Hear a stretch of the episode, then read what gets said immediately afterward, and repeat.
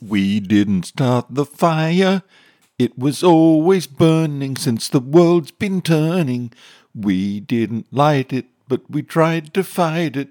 Hear all about the fight in the danger zone.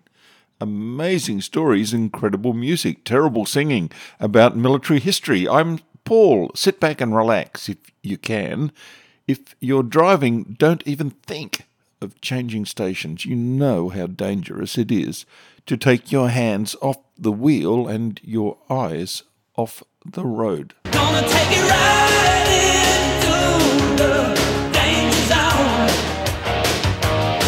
When did Muslim Palestinians uh, that we hear so much about today come into existence? The Arab conquest of the Holy Land happened in 635 AD. So maybe you're thinking over 1300 years ago. You'd be wrong if you thought that. Muslims who call themselves Palestinians only began to happen after the Muslims, Egypt, Syria, Jordan, were decisively defeated by Israel in the 1967 Six Day War. Not because any Muslims before then had thought of themselves as Palestinians, but for the reasons I'll tell you about shortly. Up until 1967, if you made the mistake of calling a Muslim Palestinian, you'd probably have been punched in the face. Up until then, the only people called Palestinians were the people whose land this had been going back to 1406 BC, the Jews. That should be the beginning and the ending of the argument that there was or is now such a thing as a Muslim Palestinian people. So let's see what the Muslims have been saying up until the Six Day War about who they were. Some Jews you slew, and others you took captive. He, Allah, made you masters of their land, their houses, and their goods, and of yet another land on which you had never set foot before. Truly, Allah has power over all things. Surah 33. I'm guessing that I should give credit to Muhammad to know what was what when he wrote that in the Quran. And he was saying quite clearly that the Muslims became the colonial masters of the Jewish homeland through conquest, as invaders. After the Muslims' defeat in the 1948 war with Israel, their positions became confused. Some Arab leaders demanded the return of the expelled refugees. Mostly the Arab leaders had told them to leave their homes so the invading Muslim armies could have clear fields of fire to kill the Jews. And then the Muslims could return home. At the same time, Emile Ghoury, secretary of the Arab Higher Command, called for the so called refugees to be prevented from returning to their homes. In an interview for the Beirut Telegraph on 6 August 1948, he said, it is inconceivable that the refugees should be sent back to their homes while they are occupied by the Jews. It would serve as a first step toward Arab recognition of the State of Israel and partition. Arab activist Musa Alami wrote in the Middle East Journal of October 1949 in an article entitled The Lesson of Palestine How can people struggle for their nation when most of them do not know the meaning of the word. The people are in great need of a myth to fill their consciousness and imagination. According to Alami, an introduction of the myth of nationality would create identity and self respect, but it took a long time to think up the myth, and that was still not seen as essential anyway until the massive Muslim defeat in the 1967 Six Day War at the hands of the Israelis. Zuheir Muhsin, the late military department head of the Palestinian Liberation Organization and member of its executive council in March 1977, spoke about the solution that was seen to overcome this problem in the Dutch daily newspaper Trouw. Yes, the existence of a separate Palestinian identity serves only tactical purposes. The founding of a Palestinian state is a new tool in the continuing battle against Israel. The myth of a Palestinian people has been sold to the West and doubtless many Muslims since then with breathtaking success. Since the 1920s, the Muslims have been at war with the Jews in the Holy Land. The comment of Zuheir Muhsin fits in with what Al Bukhari al Jami al Sahih quoted Muhammad as saying. The Prophet Muhammad said, War is deception saying that there have been Muslims in Palestine, Muslims who have identified themselves as Palestinians from time immemorial, fits in with this saying of Muhammad. It's the actual implementation of that policy of deception of the West. But the Muslims had not always seen their relations with the Jews like this. The Muslim chairman of the Syrian delegation at the Paris Peace Conference in February 1919 after the end of World War I, told the delegates the only Arab domination since the conquest of 635 AD hardly lasted as such 22 years. I've said in many programs in this series that when I use the word Muslim, I'm using it because the number of ethnic Arabs is small, but the overwhelming majority of people in this part of the world are Muslims. What happened generally during the Arab conquest in the early years of the rise of Islam was that the majority of the people who lived in the lands the Muslims conquered became absorbed into a shared Muslim religion and culture. The Jews have never done that. The Jews have always been Jews. They stuck out like a sore thumb in the compliant, adaptive environment. They would not give up their faith or their identity. Dennis Prager, in his book Deuteronomy, says the Jews' belief that they are God's chosen people has kept them alive as a distinct people, no matter how much suffering Jews have endured solely for being Jews. And even though remaining a Jew always implied the possibility of bequeathing terrible suffering to one's children, Jews remained Jews because they believed God had chosen them. The Muslims had different ideas of what the area of modern Israel should be called and how it should be treated. None of them remotely suggested that this area had ever been a separate and distinct country of Palestine. The Muslims in the British Palestinian Mandate were either members of a pan Arab nation as a community of Muslims. In 1919, the opening article of a 1919 Arab Covenant proposed by the Arab Congress in Jerusalem stated that the Arab lands are a complete and indivisible whole, and the divisions of whatever nature to which they have been subjected are not approved nor recognized by the Arab nation. In 1951, the Ba'ath Party, later most infamously associated with the murderous regime of Saddam Hussein, stated in its constitution the Arabs form one nation. This nation has the natural right to live in a single state and to be free to direct its own identity, to gather all the Arabs in a single independent Arab state.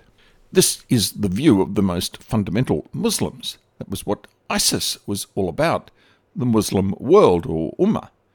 After World War I, when an independent Arab state and its component parts were being discussed, the term Greater Syria was suggested as including the Palestinian Mandate. It would include the Fertile Crescent and its desert hinterland. As I said, Palestine was, under the Ottoman Empire, a part of that Muslim administrative region called Syria. So in 1919, the General Syrian Congress had the opposite view to the Arab Congress in Jerusalem the Syrian Congress had been eager to realise their plans for what was to happen after the end of the rule by the European colonial powers, by having a new country of Syria for the Muslims, including those living in what was soon to be the British Palestinian Mandate. They announced, We ask that there should be no separation of the southern part of Syria, known as Palestine. The Arab historian George Antonius defined Palestine in 1939 as part of the whole of the country of that name, Syria, which is now split up into mandated territories. Marie Syrkin, in her book Palestinian Nationalism, Its Development and Goal, recorded that Hajj Amin al Husseini, the notorious Grand Mufti of Jerusalem, originally opposed the Palestinian Mandate because it separated Palestine from Syria. In 1956, a Saudi Arabian United Nations delegate emphatically stated that it is common knowledge that Palestine is nothing but southern Syria. In 1974, Syria's President Assad, although he was a Palestinian Liberation Organization supporter, incorporated both claims in this remarkable definition. Palestine is not only a part of our Arab homeland, but a basic part of southern Syria. You can clearly see in this the content of the statement at the beginning of the program by Zuheir Muhsin just a few years later in 1977. The claims about Palestinians has been the world's greatest marketing ploy to pull on the ever so yearning heartstrings of the left and to give them the obvious target for their anti Semitism. The British Palestine Royal Commission report of 1937 said In the 12 centuries or more that have passed since the Arab conquest, Palestine has virtually dropped out of history. In economics, as in politics, Palestine lay outside the mainstream of the world's life. In the realm of thought, in science, or in letters, it made no contribution to modern civilization. In the twelve centuries of the Arab presence in Palestine, before the return of the Jews from the 1880s, the Arabs built only one single new town, Ramla. And to be honest, Ramla was nothing to write home about, as in 1816 J.S. Buckingham wrote in his book Travels in Palestine. He described Jaffa as a poor village and Ramleh as a place whereas throughout the greater portion of Palestine, the ruined portion seemed more extensive than that which was inhabited. These obvious facts moved Sir George Adam Smith, author of the Historical Geography of the Holy Land, to write in 1891 Nor is there any indigenous civilization in Palestine that could take the place of the Turkish, except that of the Jews, who have given to Palestine anything it ever had of value to the world.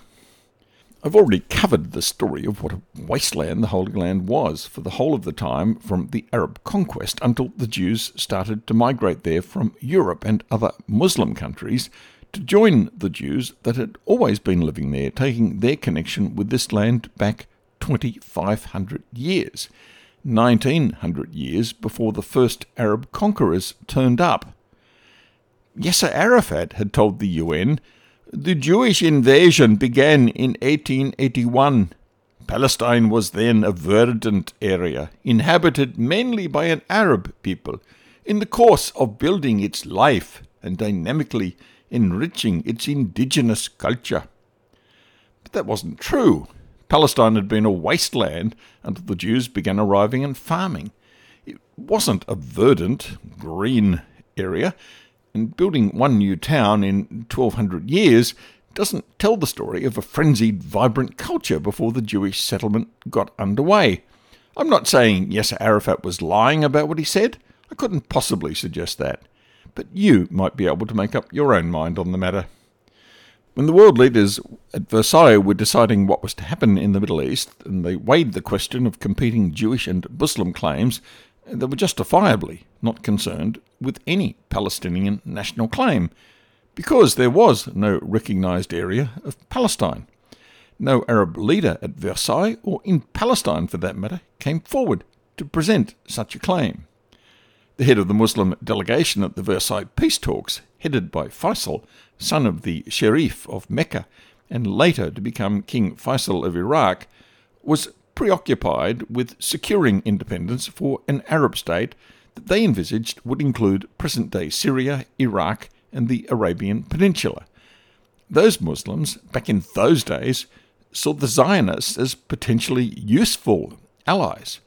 In January 1919, a month before the opening of the Versailles Conference, Faisal signed an agreement with Chaim Weizmann that I've talked about in an earlier program, calling for the closest possible collaboration between the Jewish and Arab peoples in the development of the Arab state and Palestine, and stating that the Constitution of Palestine should afford the fullest guarantees for carrying into effect the British government's Balfour Declaration of 2nd November 1917 and that all necessary measures shall be taken to encourage and stimulate immigration of Jews into Palestine on a large scale. In return, the Zionist organization agreed to use its best endeavors to assist the Arab state in providing the means for developing the natural resources and economic possibilities thereof. The Arab and Jewish peoples also undertook to act in complete accord before the Peace Congress. In March 1919, Faisal wrote to Felix Frankfurter, a member of the American delegation at the peace talks, and said, Our deputation here in Paris is fully acquainted with the proposals submitted yesterday by the Zionist organization to the peace conference, and we regard them as moderate and proper. We will wish the Jews a hearty welcome home. The Versailles signatories granted the mandate over Palestine to Britain at the San Remo conference held in April 1920, after agitators from Damascus inspired violent outbreaks in Jerusalem in which six Jews were beaten to death and hundreds more were wounded. The Muslim rioters in the British Mandate of Palestine demanded the incorporation of Palestine into an independent Syria no one talked about a separate state of Palestine for the Muslims. But actions speak louder than words, so let me tell you what happened to two areas that we're told today are part of the historic Muslim country, known as Palestine, a verdant green land dynamically enriching its indigenous culture before those damned Jews showed up the Gaza Strip and the West Bank. First, the West Bank. There's a lot of weeping and wailing and gnashing of teeth by the Muslims, and especially by the left all around the world, about how appallingly the Palestinians on the West Bank have been treated. Maybe the Jews could be nicer and give that to them. So let's go back to basics. The lands owned by the Muslims across North Africa and the Middle East contain just over 14 million square kilometres. The 1967 State of Israel had just under 27,000 square kilometres. That's quite a difference. Remember, too, that on 16 September 1922, 83% of the Jewish homeland territory proposed in the Balfour Declaration was given to Abdullah by Winston Churchill. So, what I'm calling Jewish territory in this program is only the rump 17% that was left to them of the original proposal. Uh, so you'd think that the Muslims should have been pretty happy with their lion's share of the Jewish homeland that they had gotten from the start. You also need to know that in November 1947, the United Nations recommended the partition of what was then being called Western Palestine, today Israel, into two states, a Jewish state and a Muslim state. So, after losing 83% of the land promised to the Jews for their home, now the United Nations was offering the Muslims a further large chunk of the promised Jewish homeland to the Muslims. This land for the Muslims included what we now know as the West Bank. Maybe you'll be surprised to hear that the Arab world, without needing to discuss this or think more about it, just flat out rejected that offer. P.J. Vatikiotis, in his 1978 book Nasser and His Generation, captured the world view of the Muslims then and now.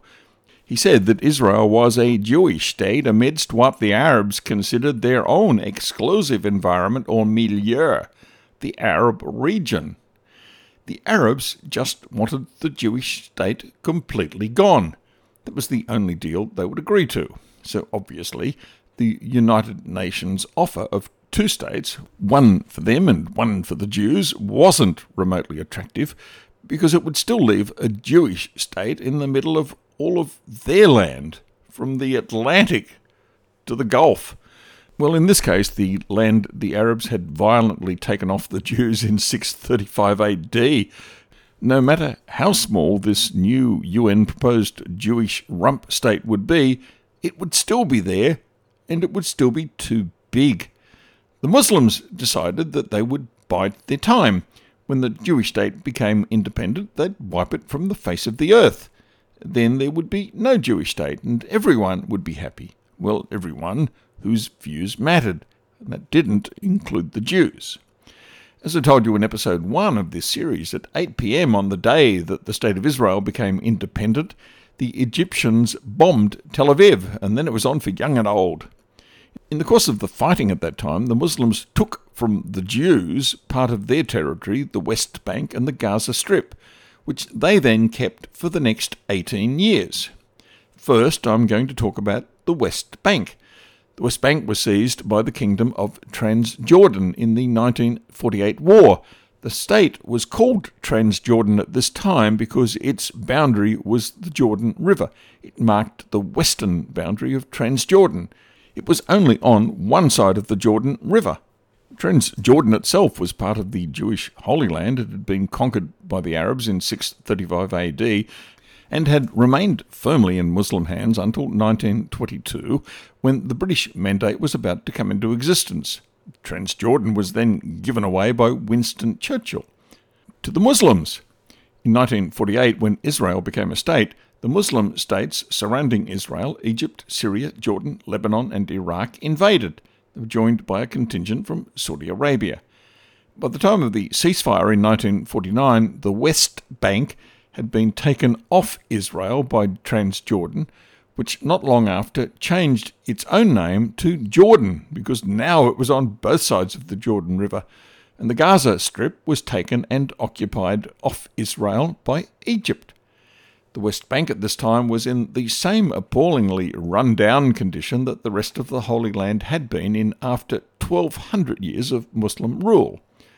As I talked about in my last program, God had promised that the Holy Land would suffer while it wasn't occupied by the Jews, and he was true to his promise. When Transjordan seized the West Bank in 1948, the land was almost entirely empty, outside of the small urban centres such as Shechem, Nablus, Hebron, Ramallah, and Bethlehem.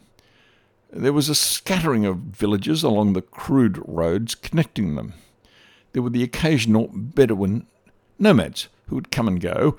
They didn't count towards the population of the West Bank.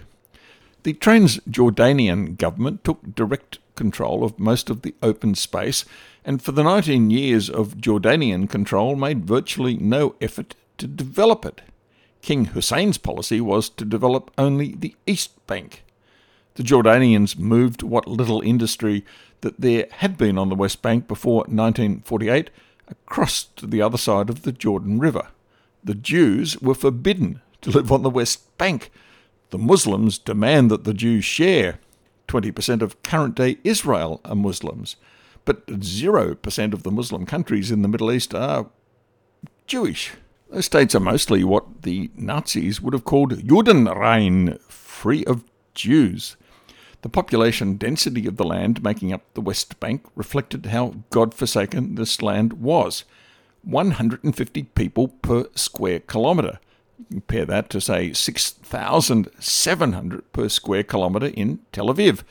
The population density in the West Bank was equivalent not to that of the suburban areas outside, say, New York, London, or Paris, but to rural regions beyond the metropolitan belt of those cities The four Arab cities I've already mentioned were located along the crest of the mountains, together with East Jerusalem, which the Jordanians had seized and held onto until 1967. And those city dwellers on the West Bank made up the bulk of the Muslim population. Only a small fraction of the West Bank land was inhabited, the rest remained almost totally vacant. Benjamin Netanyahu, in his book A Durable Peace, wrote After years of looking at television shots from refugee districts, the average viewer in the West cannot help believing that Judea and Samaria are one large, squalid, teeming cluster of shanties packed one on top of the next, all the way from Tel Aviv to Jericho. The myth is readily punctured by a one hour outing driving from Tel Aviv due east toward the Jordan River. One sees mountain after mountain after mountain covered with nothing. No Arabs, no Jews, no trees, nothing. When, here and there, one finally comes to an Arab village or two, or a Jewish village or two, they are followed by yet more nothing. To the unaided eye, it is instantly obvious that entire cities can be built here without taking anything away from anyone. Now, this seizure of part of the country of what the Muslims call Palestine was obviously good news for the Palestinians, as Yasser Arafat so movingly captured the plight of their much beloved homeland, inhabited mainly by an Arab people in the course of building its life and dynamically enriching its indigenous culture. Now they would resume living their rich and unique Palestinian life. You would think. But you'd be wrong, given all of the enormous outpouring of feeling about the people of Palestine living as refugees in those pathetic camps in Muslim countries that haven't welcomed them in as citizens. The Jordanians didn't give the West Bank to the Palestinians. They annexed it for themselves. Israeli territory that had been seized from the Jews in 1948 to 1949 was clearly land which the Jordanians couldn't legally seize. And in any event, it was land that we're told belongs to the Palestinians, not to them. Today, there's always a great shout when the Israelis put settlements in this empty land of the West Bank, occupying some of it. But no one anywhere in the world said boo about the whole of the West Bank being swiped from the poor Palestinians by Jordan. None of the Muslim countries that are still continually, at least, grumbling about Israel taking land off the good Muslim people of Palestine had a thing to say about this. Not even the Palestinian people complained. What's going on? The English, still seemingly trying to win over the Muslims, as they'd been trying to do without any success for many decades, were still undeterred and recognised the illegal seizure of the West Bank by the Jordanians. Pakistan, a Muslim country, recognised this illegal seizure as well, but not one other country in the world did. I'm hoping that the Egyptians were much more compassionate to the heartbroken, homeless Palestinian people after they had gotten a hold of Gaza. But you'll have to listen to the next program to learn what happened there. Thanks for joining me, Paul, in the Danger Zone. If you have any questions about anything in this program, maybe you could catch up with me for my guided tour at the Australian Armour and Artillery Museum on Saturday morning starting at 10.30am. Probably the world's best guided tour of an armour and artillery museum, borrowing the Danish Carlsberg slogan for their beer. If you missed this program, you can catch up with it as a podcast on Spotify, Apple, and many other sites. Search for The Danger Zone, bracket DZ, close bracket. And if you like this program, you'll definitely love my other program, CYKIAE, also available on the same podcast sites.